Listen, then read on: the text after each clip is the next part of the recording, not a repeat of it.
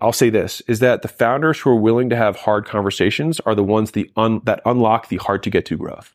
Because most of the growth in every business sits on the other side of two or three hard conversations. The wealthiest people in the world see business as a game. This podcast, The Game, is my attempt at documenting the lessons I've learned on my way to building acquisition.com into a billion dollar portfolio. My hope is that you use the lessons to grow your business and maybe someday soon partner with us to get to $100 million and beyond. I hope you share and enjoy. The three beliefs I'm about to share with you are ones that I have leaned even more on. So I, I believe them at, at the beginning, and now I would say they're core pillars of how we make investment decisions. So number one is being founder friendly. And so the idea that we wanted with acquisition.com, because I've gone through several transactions with institutional buyers, meaning like people who have lots of money, is I didn't enjoy those transactions. I didn't enjoy necessarily what happened afterwards. And this is no like, they're all great people. I just, I think that the way that the process was approached could be better. That's more what I'm saying. And so we wanted to create something different. We wanted something to be founder friendly. And rather than basically taking out the, the founder entirely, which is the vast majority of the investment world, with the exception of like VC, who is super, super tiny fractions, it's, is there a way that we can marry the idea of, hey, we're going to buy in at a discount. We both know that. That's because we're going to be investing a ton of resources that does have hard costs for me. But your slice of the pie will be worth 10 times more than it is today, even if the shape of the pie is different. And so this is one of my big, like, visuals for you is that you can have a round shape of pie, but the round shape of pie can be like this. Or you can have a triangle shape of a pie that looks like this. And to give you a bit of a proof point on this of, you know, the, if you want to go fast, go alone. If you want to go far, go together. The average IPO, and most people would consider founders who IPO their companies pretty successful by, by traditional standards. I mean, you have to have at least $100 million in revenue, or basically you have a $100 million company or higher, just broad brushstrokes. Those founders, on average, IPO at 12%. And so the idea here, and again, that's the minimum. So some of them are doing billion dollar IPOs and 12%. Yeah, 12. So they're 12% owners. Those founders still have 12% ownership. So you think about the slice of the pie, it's like this, right? It's an eighth of the company. And so that's okay because maybe the alternative to that was them owning 100% of a business that's worth $10 million versus owning 12% of a, of a company worth a billion dollars. And so making that shift as a founder is important. And that was one that took me too long to understand was that the more people I get aligned to my ultimate goal, the bigger the pie ultimately gets. You don't lose by getting more people involved. And so here's a quick laundry list of reasons that I think traditional PE sucks. Now, this is no, like, I love the partners who, who bought in the companies that I've sold. Like, this is no big disclaimer. They're awesome people. They genuinely are awesome people, but I think it's more of a model thing. So one is the, the process is incredibly long and incredibly painful for really all parties. Second, it's incredibly litigious, meaning lawyers are paid through the ass to be as painful as humanly possible. And you're constantly asking, playing banana phone between lawyers to translate things back and forth, negotiating on, you know, phrases of sentences and wording. It's terrible. The entire private equity model is the vast majority of them are based on not actually growing the business. They're based on financial arbitrage, which basically means this company, we can put a ton of debt on it, um, and then use that to buy other companies and not actually grow the business in general. Now, I'm not against debt, uh, to be clear, but I do love growing businesses organically because it's, in my opinion, one of the easiest ways to grow a business, but that's because that's in our skill set. Most private equity people in general don't come from the world of actually founding and growing businesses. They come from MBAs who learned spreadsheets, who learned how to raise debt, who then deploy that debt. Like that's how it works. All right. And again, different skill sets. Not saying it's bad, just different. Then the entire diligence and deal process as a whole is feels like a root canal. Basically, they're, you know, I remember during our diligence process, this is 2021, they were asking about an $8,000 order from 2017 and we were like, why are we doing this? And it's because everyone is following checklists and doesn't want to get fired for making a mistake. And it's because their incentive system internally is basically zero reward, only punishment for messing up. And so everyone, like my CFO answered that one question that she didn't have the receipt from this $8,000 purchase nine times. She showed me the emails of every time they continued to ask the question. She said, I don't know how to say this differently. Don't have the receipt. Not going to be able to find it. The company we did that thing through is out of business now and they're not responding to my emails. I don't know what you want me to do. It was five years ago, whatever it was, four years ago. And so it is a really, really tough experience. Like if you don't have audited financials, you don't haven't built out a data room that has access to all your data in real time, like a full deck, a sit, like there's a lot of steps to the pro- I actually made a video about it, about how painful and like every single step in that process. And a big part of this from a negotiating perspective is that the longer a deal takes, the more it's in the favor of the buyer. The shorter a deal takes, the more it's in favor of the seller, meaning the founder or the business owner is more advanta- advantaged to a shorter process. Why is that? Because they always have the gift of knowledge. The person who's selling the company always knows more than the person who's buying the company right? That's the idea. So like the investor knows less about the company than the guy who started it. And so the longer it takes, the more the person who buys will know. Also, the more wore down the founder will be.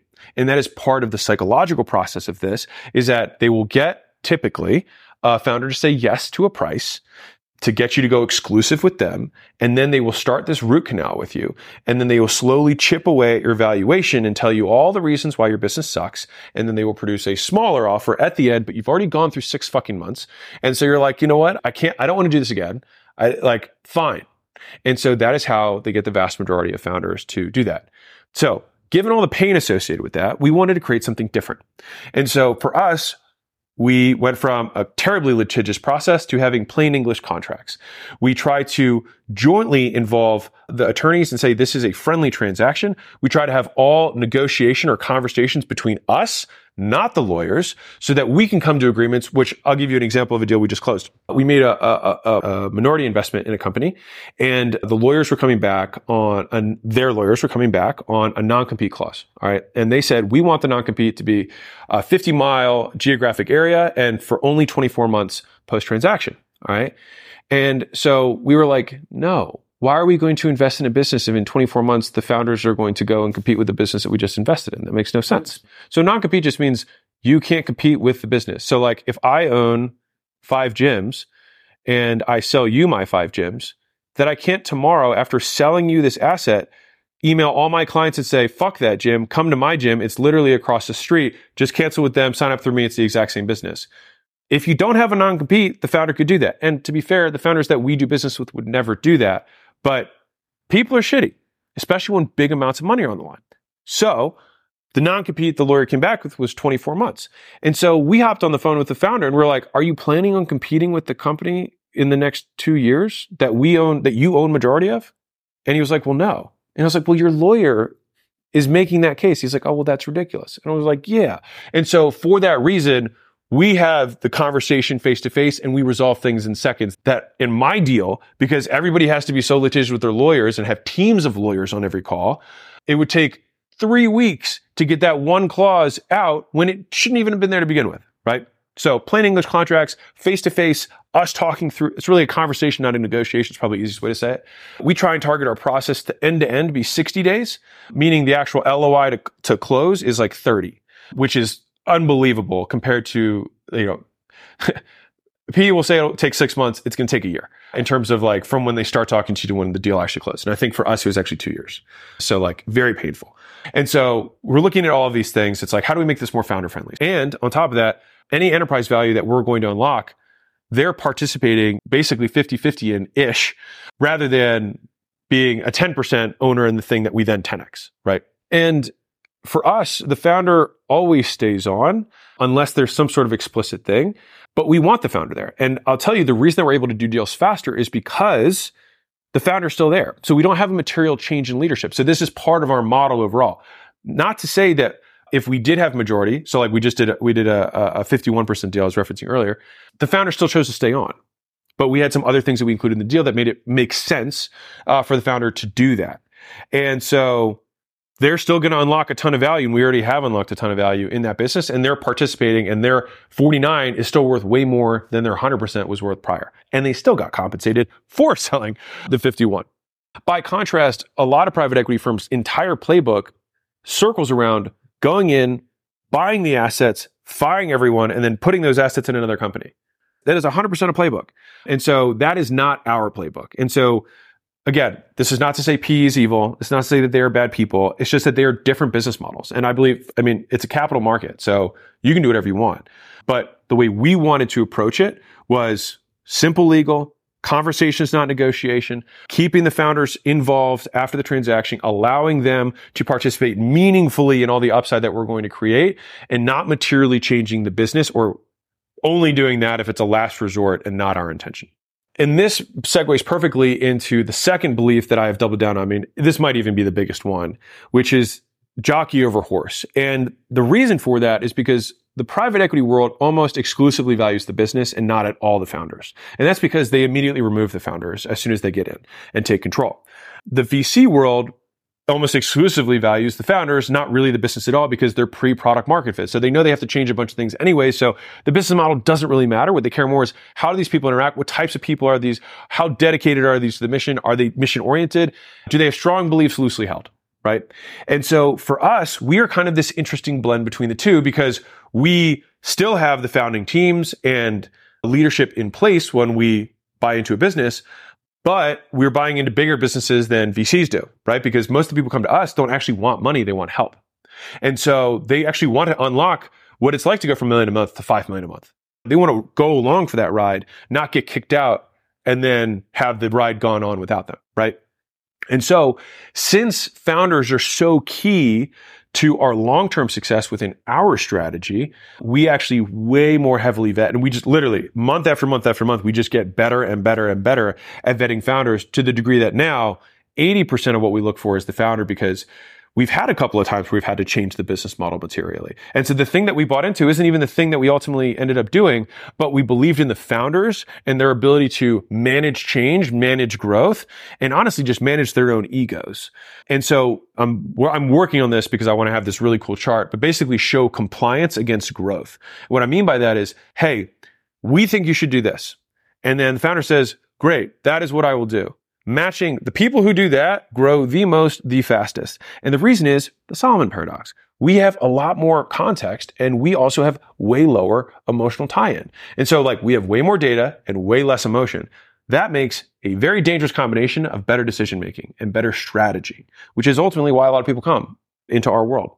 Let me give you an example of half followed advice. And so it's a lot like diet advice, right? Where I say, Hey, I'm going to give you this diet. And so six days a week, you're going to follow it. And then on Saturdays, you're going to do a cheat day. And the reason for the cheat day is it's going to refill all your carbohydrate stores, boost your metabolism, etc. Right. And so a month later, you talk to the person, you say, Hey, so how's that diet going? They're like, Oh, it's awesome. I love the advice. I'm killing the cheat days. Not doing as well on the other half of the diet, but the cheat days I'm crushing. And they're like, yeah, but it's not really working because I'm actually gaining weight. And so you can't half follow advice. You have to wholly follow advice. So I'll give you a business example. So we had a company that clearly needed an operator. They had promoted somebody from frontline all the way to basically giving a, a director of operations title to somebody who really should have been, and this is not a slight to the role, but somebody who came in at like a seven, eight dollar an hour role and just really became that person's assistant. And they were paying this person way more than they should have been paying them. And that person had absolutely no experience and was completely had a chokehold on the business and didn't let anyone else in because the less control they had, the less influence they felt they had over the founder, right? And so we said, listen, you need an experienced operator to get this business from, you know, 5 million in profit to 25 million in profit. And so because this person was so entrenched in the founder's life, they refused to let that person go. And so they then hired another operator. And so we had two operators in the exact same business with basically the exact same title and responsibilities. And so what do you think happened? Who's in charge of what? And then you have two bosses giving two sets of directions, absolute complete confusion and chaos, finger pointing, blaming, and ultimately a very terrible situation, just not fun. And so the big lesson, and again, we learn these things, like we've learned this, is that you can't half listen to advice. And so we need founders who we have a certain level of trust with. And it's not even trust because I would say that even that founder knew that they should do that, but they, they, for whatever reason, same reason people know they should follow a diet and don't. They couldn't take the jump. And I'll say this is that the founders who are willing to have hard conversations are the ones the un, that unlock the hard to get to growth. Because most of the growth in every business sits on the other side of two or three hard conversations you know you should have, but haven't had yet. And that's where having someone from the outside be like, you know, this is a problem. And they're like, Ugh, I know, but she's my sister. I know, but she's been there since the beginning. Or, I know he's a dick, but he's my top sales guy.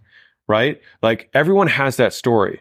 But I can tell you that when you make the call, the entire team goes up.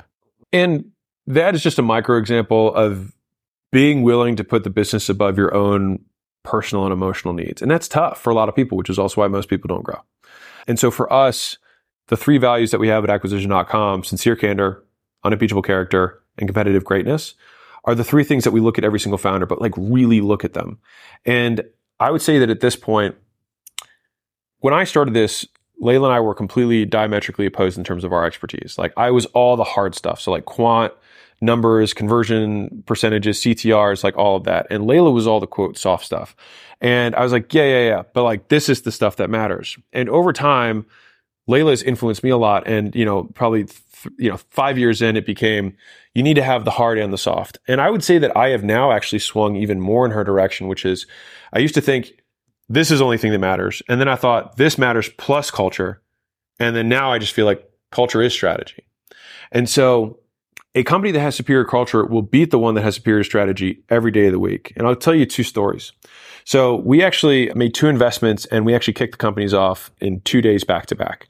So it was a ton of work for our team, but it was one of these crazy like tale of two businesses. And so we had two completely different businesses. One was a really cool platform that we were really excited about in terms of the actual business opportunity.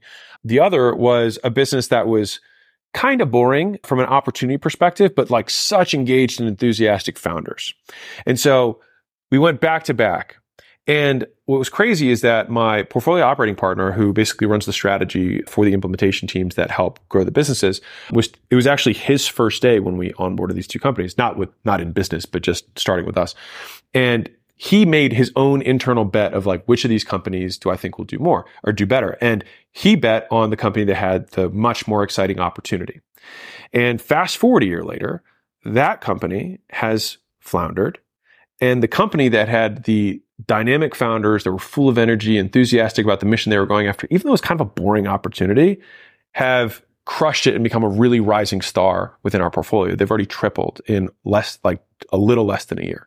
And so the lesson that we've all taken from that is that we now put founders above everything because if they execute what we already know works, then like we've already de-risked the implementation or rather we've already de-risked the strategy. We know that this playbook works to get from here to here. And so it really comes down to degree of execution of the founders and their enthusiasm around it.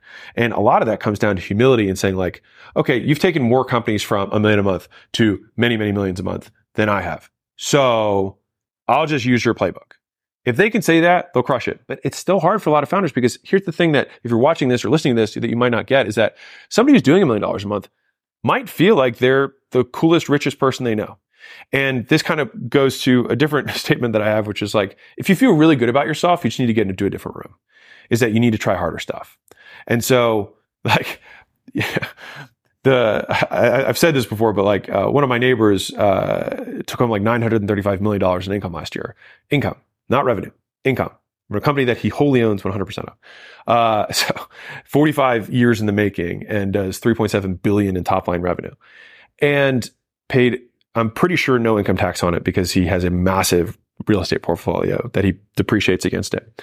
And so when I walk into that room, the air is sucked out of it. Or the other way, when he walks into a room, the air is sucked out of it. And so is my ego because he's much better at it than I am. Right. And so like, and this is a half note to founders is that like, there's always a bigger fish.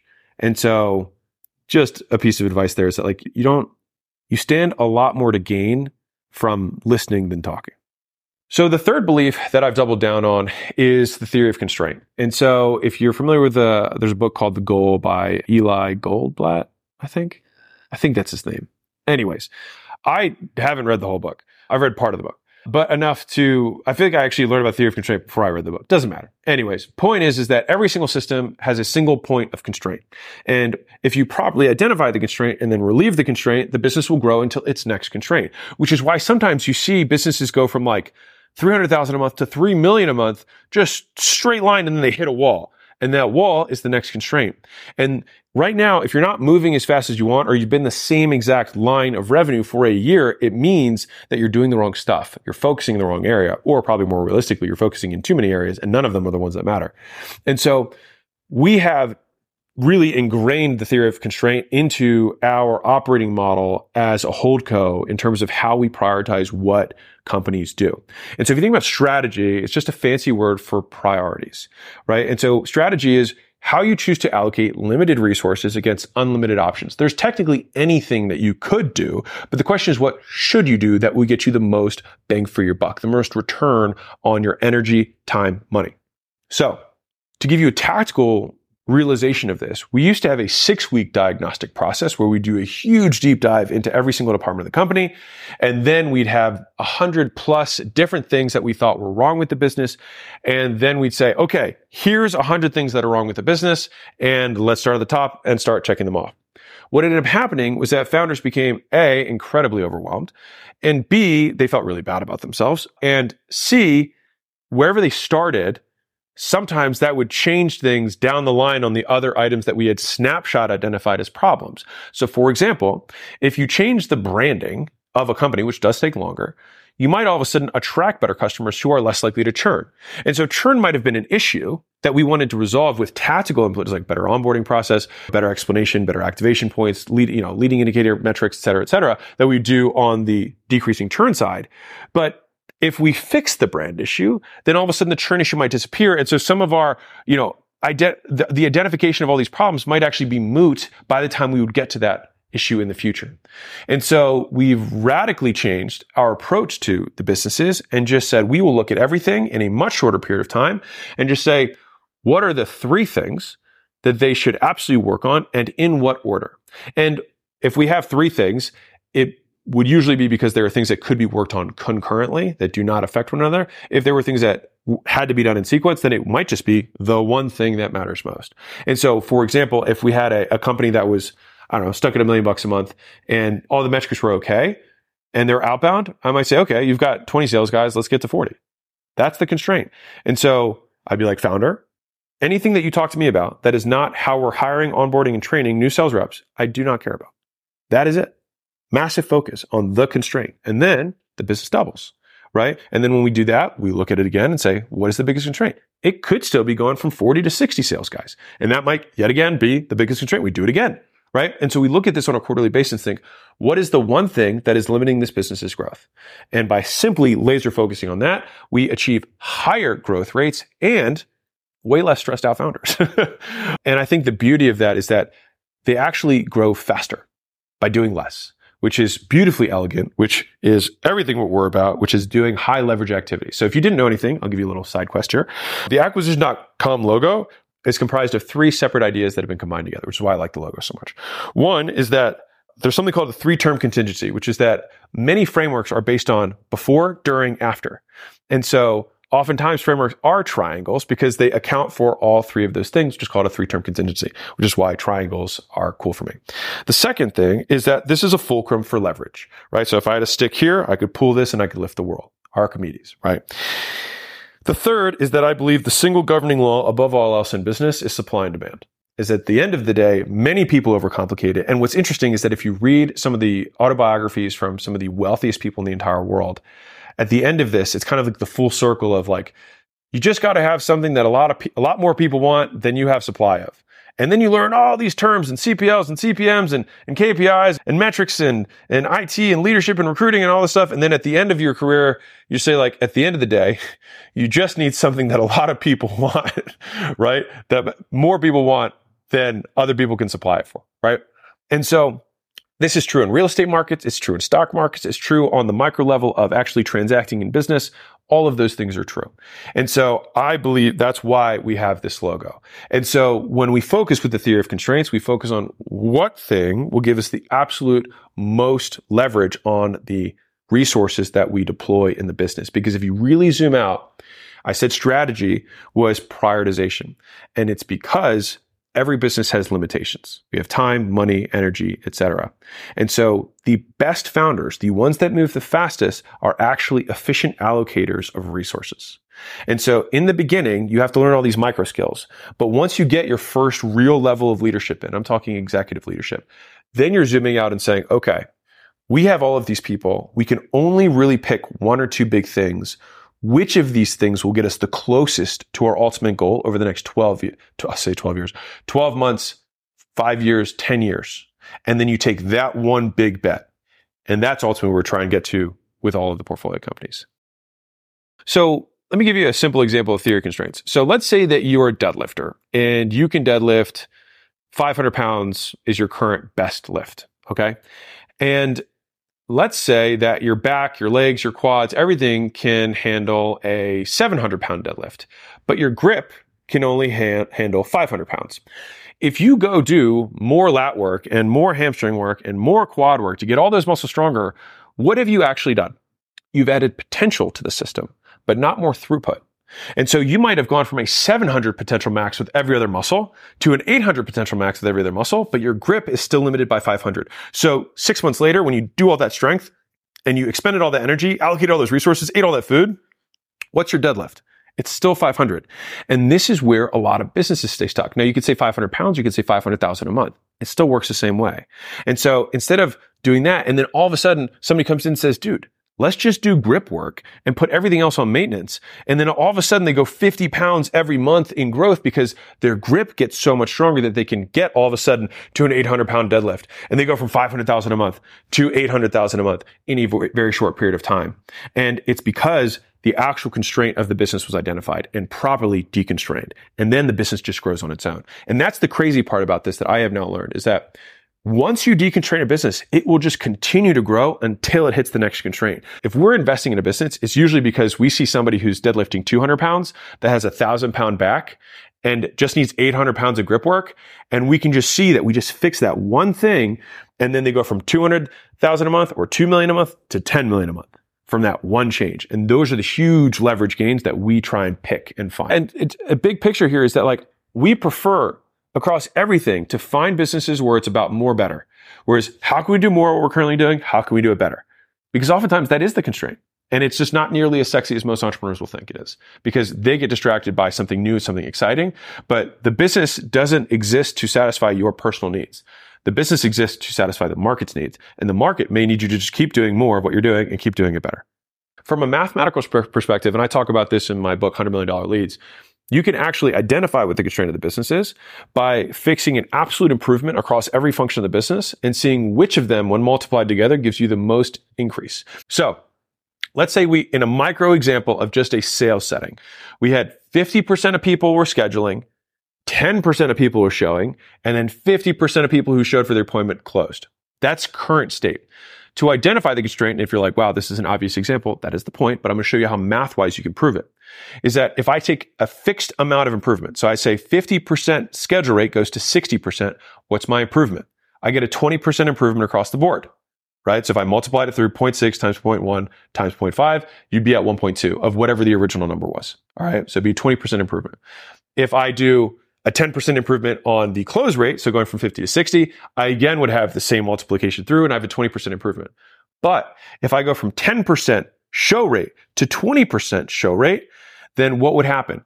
I would double my throughput. And so the area where you get the largest increase in throughput from the same fixed increment of improvement is what the constraint of the business is. Now, sometimes we look at companies like that come to us like this and I'm like, dude, we can take the show rate from 10% to 50%. And just like that, we 5x the business. They're like, but we've got all these. It's like, I don't want to talk about anything that isn't show rate. I don't want to talk about anything. If it's not show rate, I can't hear you. And having that kind of ruthless discipline is what will ultimately grow a business. And the beauty of finding these big value unlocks is that it's so much less work than all of the brute force that they're usually pushing through the market. The last set of beliefs are the beliefs that I was wrong about and have since rewritten and taken a new view on. And so there are five of them. So this will be the meatiest one of our buckets. So number one is disruptability by AI. So obviously the world's changed in the last, I mean, 36 months, the world's changed. The access to AI, the knowledge about AI, and some industries are beginning to get disrupted, and I don't think that's going to stop. And so now one of our big criteria is how likely do we think that AI will have a huge disruption on this industry, right? You know, if we have a mechanic shop, it might be less likely to get disrupted compared to a design shop, right? That does graphic design, right? And so that would be like that's how we'll start weighting companies. Because again a lot of it remember thinking that risk factor of enterprise value? Well what's the likelihood that this company is going to continue on? Well if there's a massive likelihood of disruption from an ai it's not to say that they're going to go out of business but we're going to have to basically risk product market fit fix again. It's basically starting over in the future. Now that's where having amazing founders is really important but is it a risk that if i can't avoid it i can? So i do.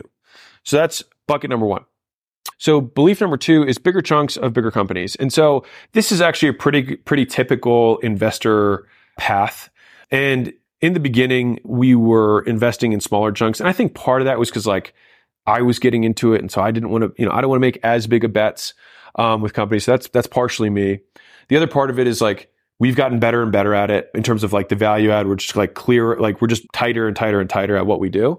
And like I said earlier, it's not a quantity game. And so like if you find one Facebook, you don't need to really invest in anything else. I mean, you can look at Berkshire Hathaway right now, like over half of their portfolio is just Apple. And they're huge. You know what I mean? And they're still, but their largest holding by a mile is Apple today. So there's the best investors in the world. I think last time I checked, Warren Buffett has already made $90 billion on the trade he made for Apple. And so, yeah, like Warren's G and the fact that he's still getting the returns he is with so much capital allocate is mind blowing. For us, not buying Apple, just the idea of having taking, you know, like buying bigger chunks of bigger companies forces us to be even more disciplined in which opportunities we really want to pursue that we think we can both drive meaningful value, but also have tailwinds and grips that need to be strengthened that we can easily unlock huge value. And a big part of that is that like you can have a s- smaller chunks of many pieces of pie strategy if you're not doing a lot of value add. And so if you're a passive investor, if you're buying and trading stocks, you can have 100 stocks in your portfolio. It doesn't really matter. Like you're not doing anything. You just buy them. That's it. But for us, because our value add is active, we have to be like prioritization, right? Limited resources, unlimited options. We have a lot of options to invest our time and money into, but which are the buckets that we think we're going to get the highest return on? And so that is what we choose to allocate our time and energy towards, which is meaning if I'm going to allocate this, I should take a bigger bet on it. And so for context here, when we're thinking about like opportunity size, we're looking at companies that really at minimum, we think we can get to a $50 million plus exit, but ideally 100 million plus. And part of the benefit of the founders that come into acquisition.com is they get to work off of my scale of what's meaningful. And so one of the things is like, if you hang around with a lot of poor people, you'll adopt a poor ruler stick right? And so for a poor person, and again, you can tell how wealthy someone is by the increments of money and time they talk about. So the wealthier someone is, the longer the time horizon they talk about, and the bigger the, the, the bigger the money stick is. Meaning they talk about increments in millions, like literally on Wall Street, term is a stick. They even have a, a shorthand for what a million dollars is. It's like two sticks, five sticks, right? Because that's literally a, a, measurement unit. When I was really poor, a Chipotle burrito was a measurement unit of how much money I made. I knew that this paycheck would buy me this many Chipotle burritos. So I was like, wow, I got 200 Chipotle burritos, right? I knew how long, how many, how many meals it would literally buy me, right? And so as you level up, your ruler changes. And so one of the benefits of just like when you work out with someone who's way stronger than you, if you hang out with someone who's way richer than you, you start to adopt their time horizons and their, their money measuring sticks. And so if it's going to be meaningful for me, I typically have a higher net worth than most of the founders of the companies that I invest in because most of the times they're first or second time founders. And so if I think it's meaningful for us to have a, I think we can get this to 250 million, it's usually meaningful for them. But somebody else who might be broker might think, well, I'll take a $20 million exit. To me, it's just not as, it just, it's not going to change my life at all. And so for me, I want to allocate my time to things that like any one of them could change my life in a meaningful way. And the whole underlying principle around this is actually a, a phrase I heard from Sharran Srivatsaa, who's the president of Real, the publicly traded real, real estate brokerage. And one of his mentors told him this, which is you should only have to get rich once. And so our goal with the founders is that like, I said this at the beginning is that this is the best deal they've ever done and they should only have to make this one good deal one time. And so we take them from where they are to a, a level of exit or a level of enterprise value if they want to keep it for the long haul, either or, that they don't have to get rich again. Like they get rich once and they are set for life and they create generational life changing wealth. That is the idea. And again, this is why it is a founder friendly company in terms of how we structured acquisition.com. Belief number three is that I don't need the business to be perfect. So I think in the beginning, I was looking for unicorns that don't really even exist. And the more I've just kind of been in the game, it's just like every business has skeletons. Every business has bodies buried everywhere. And so the question is like, are these bodies material to the likelihood that it's going to be here tomorrow? And so, um, we don't need businesses to be perfect in order for us to invest in them. This is partially like a, a soft plug, which is like, I've had a number of founders like, I want to fix this, this thing, or I have this huge issue, or they're like embarrassed about it. It's like, I, I, told you there was a company that had 25% monthly churn, which is atrocious, right? But they had other things that were really good. And we're like, all right, well, we can fix this. This is a grip issue. Like in some ways, if you have a massive hole, sometimes it's like you're about, like we can help you unlock a massive amount of growth really quickly rather than waiting and slogging through it on your own, not knowing what to do. And so, yeah, like imperfect business is the name of the game. The question is, what is the potential? Okay. So how strong are their backs?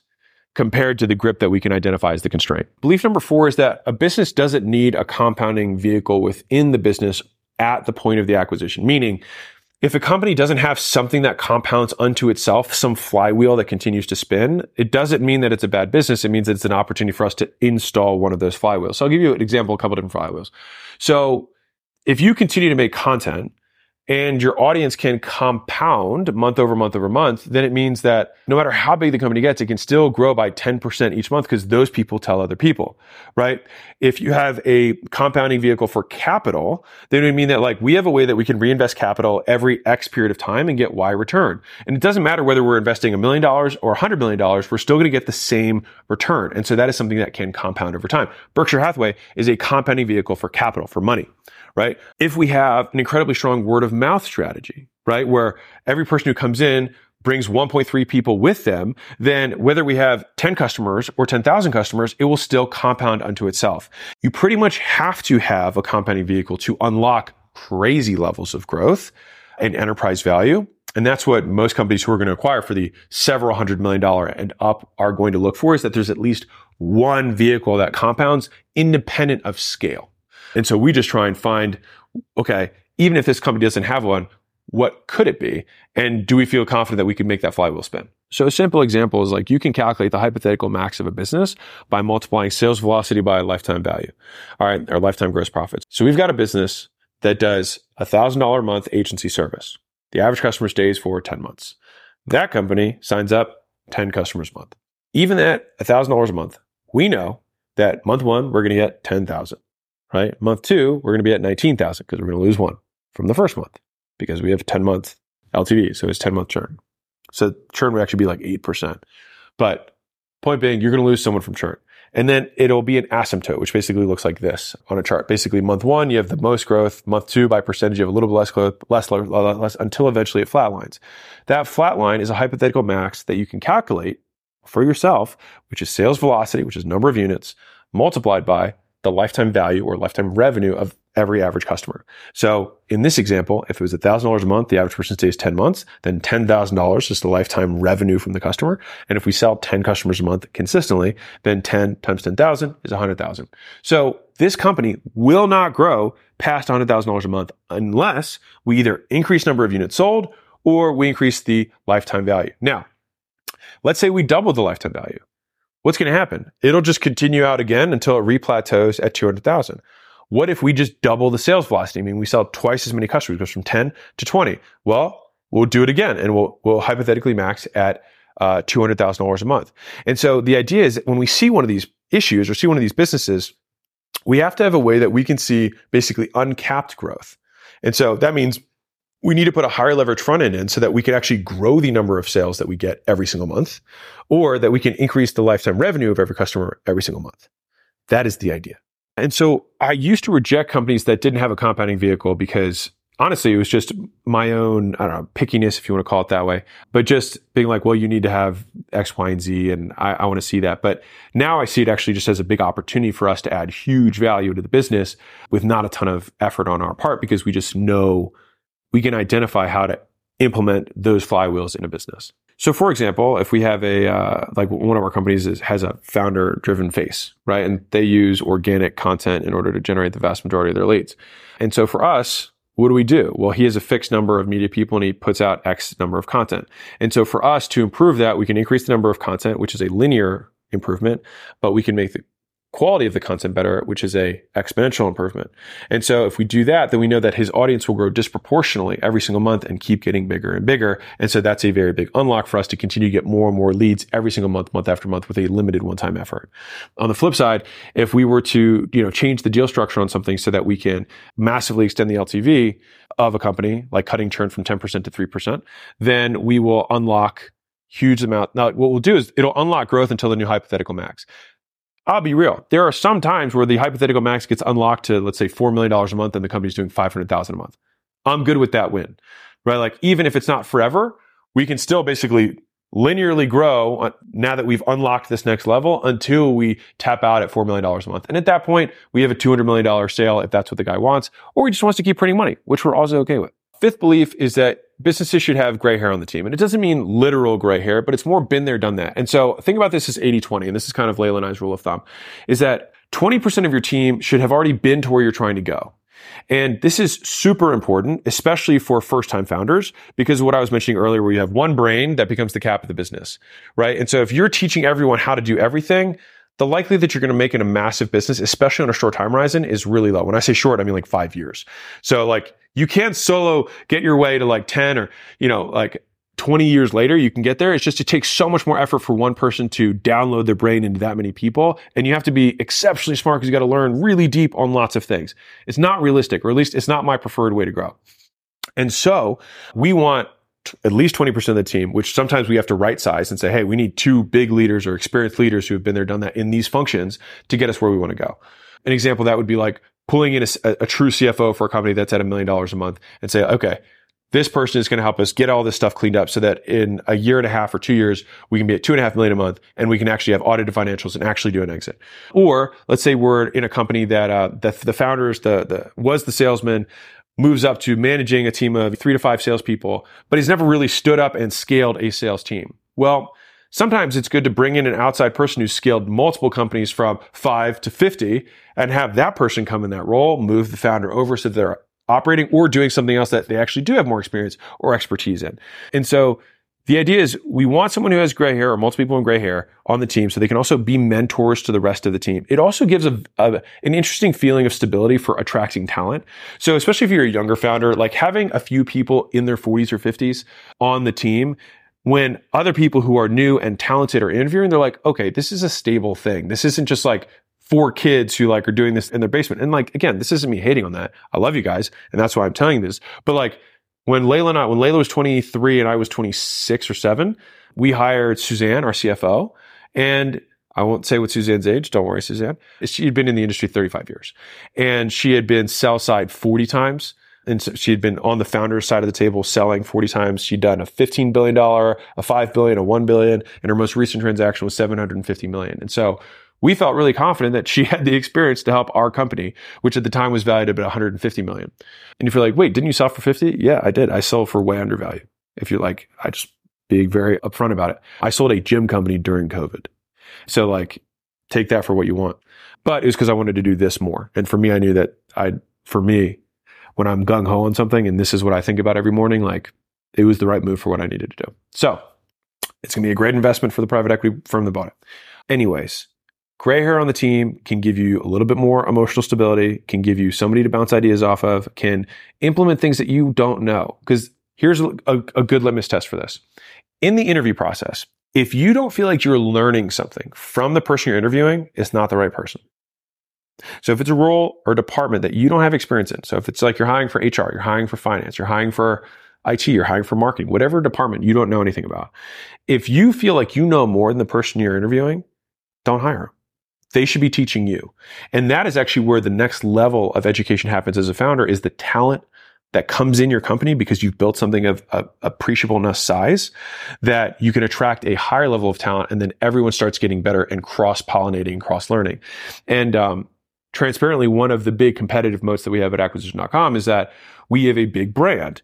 And so we are able to attract really high level talent that a smaller company might not otherwise be able to attract. They will respond to our emails. They will take our phone calls. They will do our interviews and they will believe us when we vouch for a company because they know there is a, don't take this the wrong way, a professional or legitimate investor that backs the company.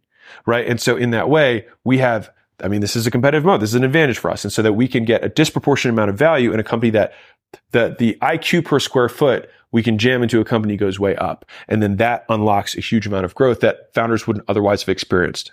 Yeah.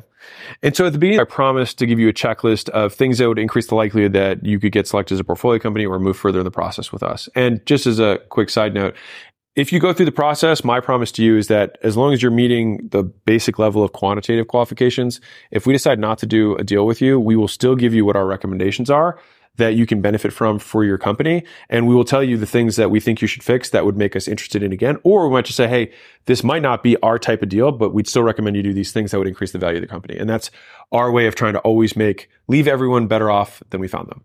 So that's one of my promises to you. And if you ever feel like you didn't get that, please let us know. That being said, checklist.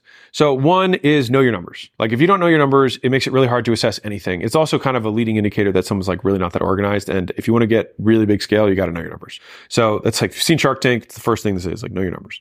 Number one. Uh, number two, don't, this is like the layer, but feel separate, which is don't inflate your numbers. All right. Which is, you know, if, sometimes I don't really get this. It's like, you're not going to talk to me, right? Like, it's not like you're hopping on the phone. That's like, that doesn't happen until we close deals. So you're not going to like fool us and be like, oh yeah, we're doing a million a month. And we'll be like, cool, send us the financials. And then it's like, oh, you're, you did a million dollars last year. That's not a million dollars a month. Well, yeah, but I mean, like, we're gonna. And it's like that, that don't, like, that'll immediately disqualify you. And we'll also like not really be inclined to like give you a big laundry list of stuff because you lied to us. So don't do that. Number three is having a big goal. And so this is important because I said earlier that you get to adopt some of my litmus test or my measuring sticks for, for money is that like, if someone comes in and says they want to have a $20 million exit or something, like there's nothing wrong with that. It's just, that's not interesting to us because I have to allocate our resources and it has to be the biggest bangs for buck in terms of founders. Like it's not about the size of the company. It's about the size of the founder's vision. And so if the founder has, you know, five, ten locations of a thing and they want to go national and they're like gung ho and they're mission driven and they love the product and they have great repeat customers because there's amazing word of mouth and like, I'm, let's do it. You know what I mean? Like I'm in for it. But if someone's like, yeah, I just want to get to, you know, 20 locations and then exit, unless it was like us buying majority up front and then them staying on for a period of time to then help them like, you know, exit from that per- perspective, then maybe that's what we'd do. But that's because for us, we're going to want to do something that's going to go big. Number four is speed and decision making. So those are kind of like parallel sides. So speed is one of the best ways, and I learned this from um, Mark Roberge in Sales Acceleration Formula. You can actually test someone's attention to detail and work ethic by the speed that they communicate. And so if someone is very quick to respond throughout the entire process, we know that they'll be very, they have a high likelihood of being very quick to respond as a founder inside the portfolio. And so the way you act during the deal process is a great predictor for us or a great measuring stick for us to see how you're going to act afterwards. And so there's many founders that we disqualify simply based on their behavior during the process because the bigger thing that we're looking at is who you are. The secondary thing we're looking at is the company that you own and the company that we're investing in. And that again is because of the big lessons that we have learned is that the tale of two companies. So how you act is more important than what you own for us in our business model. The decision making is also a function of speed, but it's really the way that you approach decisions. So if we have somebody who is really skittish, really back and forth, says yes, then no, then changes their mind, that is very hard to do business with from a deal process and then post deal, if we're like, okay, let's implement this price change. They're like, yeah, let's do it. And they're like, oh, wait, what if this happens? Oh, wait, uh, no, I want to do, actually, I do want to do like very, very hard, very erratic, really tough. Number five, I think I'm on five, is focus. And this is, I said it was a point earlier, but I'm re-emphasizing this because there's a couple ways you get this manifest. One is the guy who owns 10 companies. And you're like, well, wait, Alex, you own 10 companies. I'm not CEO of 10 companies. Big difference. Just like you can own 10 stocks or 100 stocks. All right. Like I'm not CEO of this companies. I am, I'm not even CEO of this company. I'm founder of this company. All right. And I just make videos. If somebody comes in and says like, help me grow this thing. And it's like, yeah, this is like, I it's only five hours a week and I've, I've got this and I'm, this, you know, like all that. Like, no, like we just say like, nah, I'm good, man. Pick one and we'll help you grow that one and get rid of the rest of them. And so, yeah, and so th- those founders we don't work well with. And then focus from a future perspective. So if someone's like, Hey, I want to do all these things and, and we need to, like, there's so much money on the table and we need to vertically integrate and we need to add this thing. I need to build a software. It's like, dude, like you sell cleaning services. Calm down. Like, let's just sell more cleaning services. And for some founders, that answer is too difficult because their emotional needs for novelty surpass their deeper desire for growth or impact. Real talk. Like your short term need for something new surpasses your long term need to make a big difference.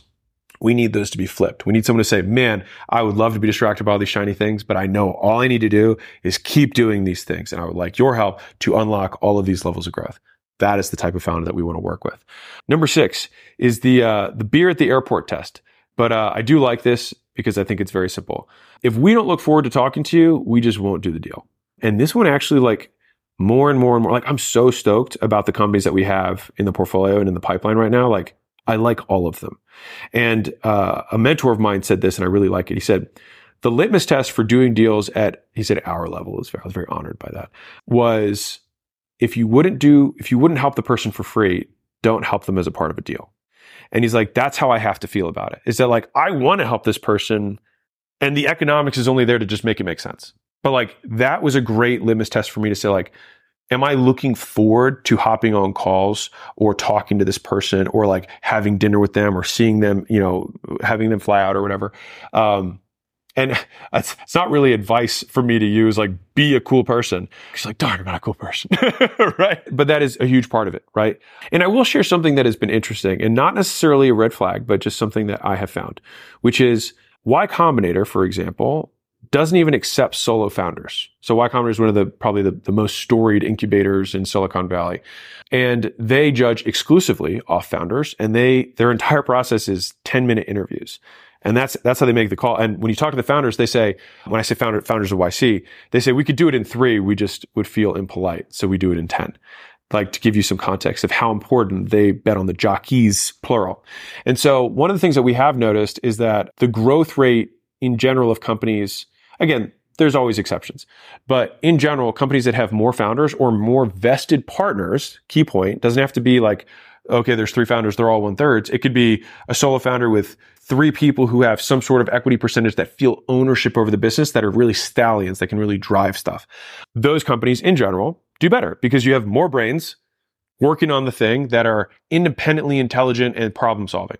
And in that tale of two companies that I was telling you earlier, this is three equal founders one founder 100%. So it's like we've seen these types of examples because if you have a founder who's over uh, customer success, a founder over marketing, a founder over sales, you can implement changes and improvements in all three departments and know that they're all getting done every quarter. Whereas if a solo founder might be like, all right, I can do the sales one this quarter, the marketing one next quarter, and the success one the quarter after that. So we can get three times the rate of progress. Now, in theory, you want other people who can execute those, th- execute those things on your behalf. But sometimes when you're earlier on, you don't have the ability to attract that level of talent. And again, that's how we come in. Um, and so, yes, big picture, be speedy, be honest, actually have the numbers that you say you do, be focused on the actual business that you say you want to have, have a big dream for where you want to go because it has to be compelling for us, be cool, and have other stallions that are in the stable with you trying to run in the same direction. And tip number seven is more of an observation than it is a, a command or a recommendation. Having a few other people on the team that have a little bit of equity. When I say a little bit, I'm not saying give 10% of the company. I'm saying give one or 2% they can invest over a few years of the company to get people bought in. Like when we sold Gym Launch, we didn't own 100% of it. I think we sold, we, we owned 94% or something like that. And so it's okay to let other people make money. And I think the trade is almost always worth it. And so again, multiple founders or multiple vested parties in it uh, is just a plus. It's not a requirement. It is an observation that we have seen in terms of me equipping you with the things that make you most likely to go through and win with us. And my last piece of advice, since we spent the whole time talking about the acquisition.com business model, is that if you're a company that's doing over a million dollars a year in profit or $2 million a year in profit, if you are kind of a, a, founder face, obviously if you're not a founder face and you're doing over $2 million a year, that works too. Go to acquisition.com, fill out the form, and our team will be in contact with you. And we'd love to help you uh, understand more about the business, see where we can unlock value, and the worst case scenario is you get a full plan of what we would do on your behalf if we were to work with you. And the best case scenario is that we partner with you and we take this thing to the moon.